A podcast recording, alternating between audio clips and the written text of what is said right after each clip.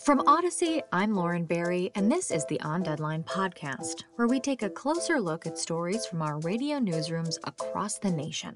On Deadline is making its way into the middle of the country as we look at the Iowa caucus and what the results mean for Republican hopefuls. Former President Donald Trump proved the polls right on Monday night, taking home the victory in Iowa. CNN reported that by claiming 50% of the vote, that's the biggest win in caucus history, Trump is on course for his third consecutive nomination, which showed that eight years after his outsider presidential victory, the current GOP is now, quote, entirely his party. While Trump is known to gloat, the former president offered praise for his fellow candidates when he spoke following his victory. Trump said that Florida Governor Ron DeSantis, who finished second, and former South Carolina Governor Nikki Haley, who finished third, were having a good time together. He even went as far as to say that he thought they both did very well in the state's caucus. DeSantis had been projected to finish third behind Haley. He's being praised for his efforts in the caucus. So much so that many pundits are saying that his strong second place finish saved his campaign.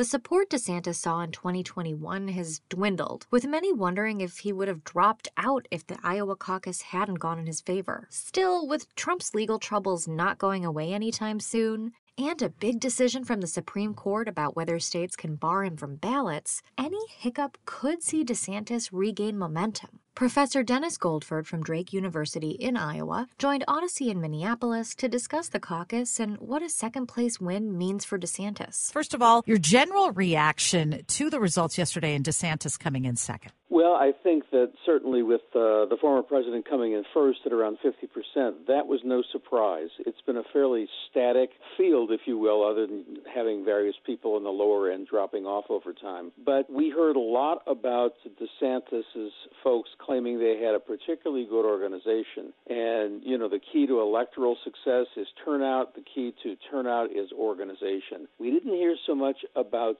uh, Nikki Haley's organization. So I think for the time being, DeSantis uh, lives a little bit at least to fight another day. That being said, of course, he has almost no standing in New Hampshire. Uh, I don't know if he's changing his plans, but uh, the idea was he would leave Des Moines, leave Iowa, and go straight to South Carolina. Whereas Nikki Haley has to be a little disappointed given the uh, apparent boom in recent days that she did come in behind DeSantis, but she's got some strength in New Hampshire uh, even before she goes to South Carolina. So the question is whether uh, she's able to uh, have a better showing there. Are we just headed for a Biden Trump showdown again? Is and I think there are so many people. You just talk anecdotally with people and they're like, I don't want to see this happen, but here we go again.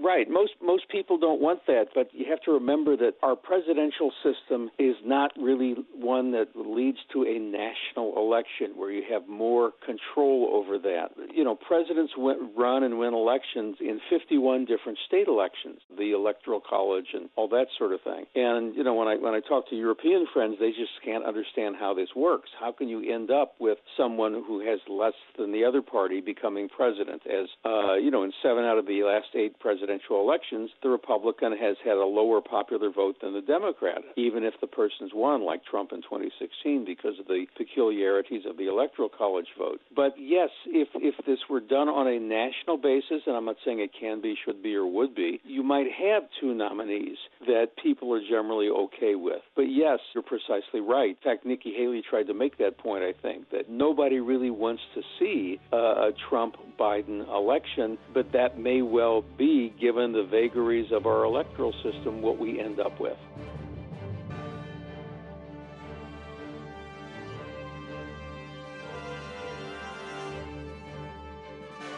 Before Monday's caucus, many were worried that the weather would impact results. Iowans woke up to temperatures in the minus 10s with wind chills as low as negative 40 degrees. Exposed skin can get frostbite in seconds, so we imagine only the hardiest of souls wanted to wait in line to cast a ballot. And looking strictly at turnout, it appears the frigid temperatures and winter conditions did cool voter fervor. In 2016, the last time a GOP incumbent wasn't running, nearly 186,000 voters turned out. This year, an estimated 110,000 voters did the same. The turnout may have taken a hit, but most never doubted that Trump would take home a victory. The former president's supporters were the most enthusiastic and committed, according to the last NBC News, Des Moines Register, and Mediacom Iowa poll. With the former president holding such a commanding lead on his opponents, could anything stop them? CBS's Matt Piper joined Audacy to share more on Trump's decisive victory. The story from Iowa seems to be all about Trump, who won big. It does. I mean, when you get more than 50% of the vote, it certainly is a big win, especially considering the next three between Nikki Haley, Ron DeSantis, and Vivek Ramaswamy, who, of course, has already bowed out. But when you add the three of their, you know, numbers up, they still don't even get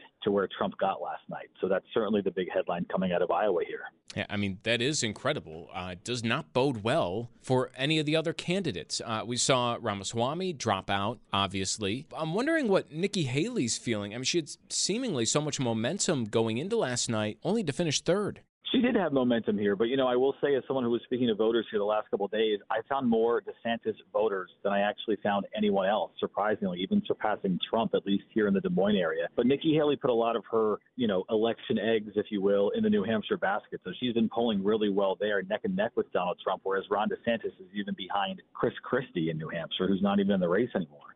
So it appears that Nikki Haley is just trying to steer ahead, look to one week from today, New Hampshire, in the hopes that she does well there and kind of have Iowa by then in the rear view. Yeah, and you know, these caucuses are so different, right? They bear so little yeah. resemblance to voting anywhere else. Exactly. This is different than a primary. I mean, a caucus is something where, you know, all three of us would go into a room with 10 other people who are all in the same political party and talk about the issues and talk about who we like. And it's a very public forum. Whereas with the primaries, you know, it's a regular voting booth and you're there for two minutes and not two hours. So necessarily who wins here doesn't always get to the White House. That's always also a big thing is that there's not, you know, yes, there was a winner here last night, but it's more for bragging right than anything else the voting itself, you know, the primary voting, is where it really starts to heat up beginning next week.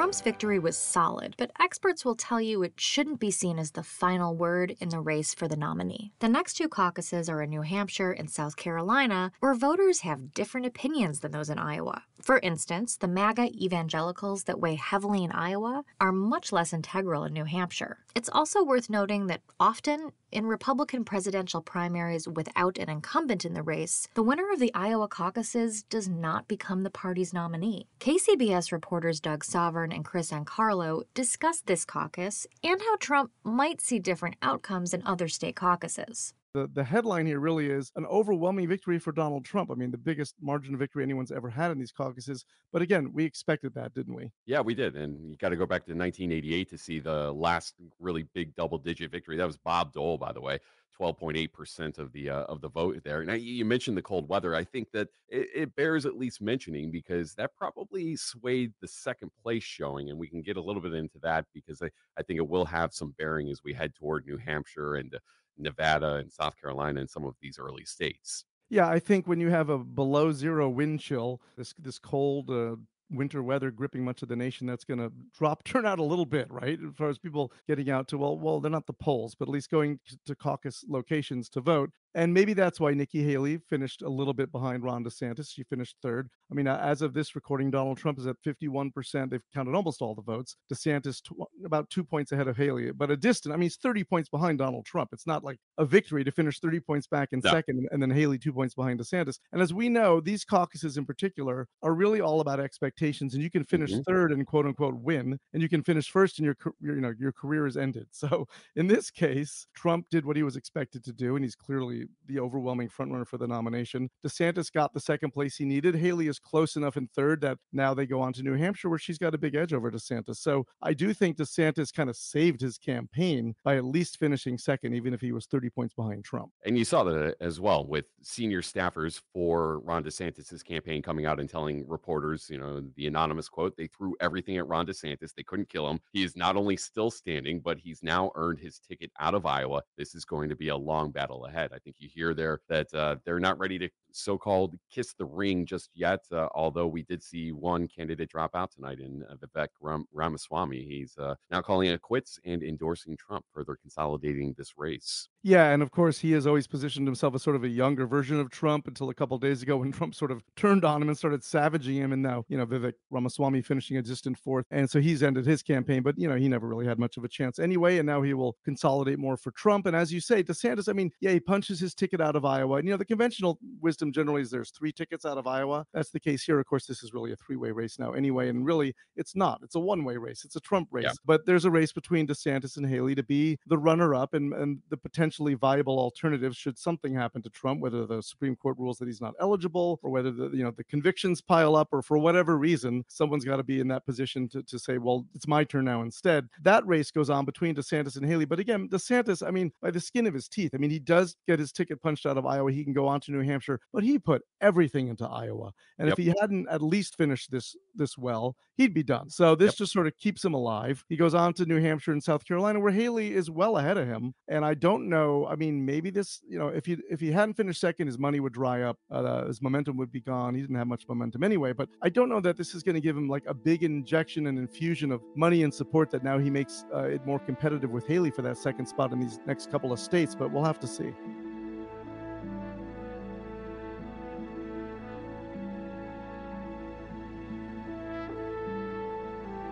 Longshot hopeful Vivek Ramaswamy suspended his campaign after his performance in the caucus. Now, three challengers remain as options for the Republican nomination. Looking forward to the next caucus, Haley could upset Trump, who holds a slimmer lead among Republicans in New Hampshire. According to a recent CNN poll, Trump has the backing of 39% of likely Republican primary voters in the state, while Haley has 32%. Up for grabs is Chris Christie's 12%, expected to go mostly to Haley, and Ramaswamy's 8%, which could go to Trump. No matter what happens, it's important to remember that the caucuses act as a first litmus test for who voters want the Republican National Convention to select. It's not the final say, and there's still plenty of time for more American voices to be heard. This show is produced by Joe Hiti, Christy Strawser, Myron Kaplan, and Bill Smee. I'm Lauren Barry, and thanks for listening to On Deadline, Audacy's serving of a top news story just for you. Subscribe on the Audacy app or wherever you find your podcasts to stay informed.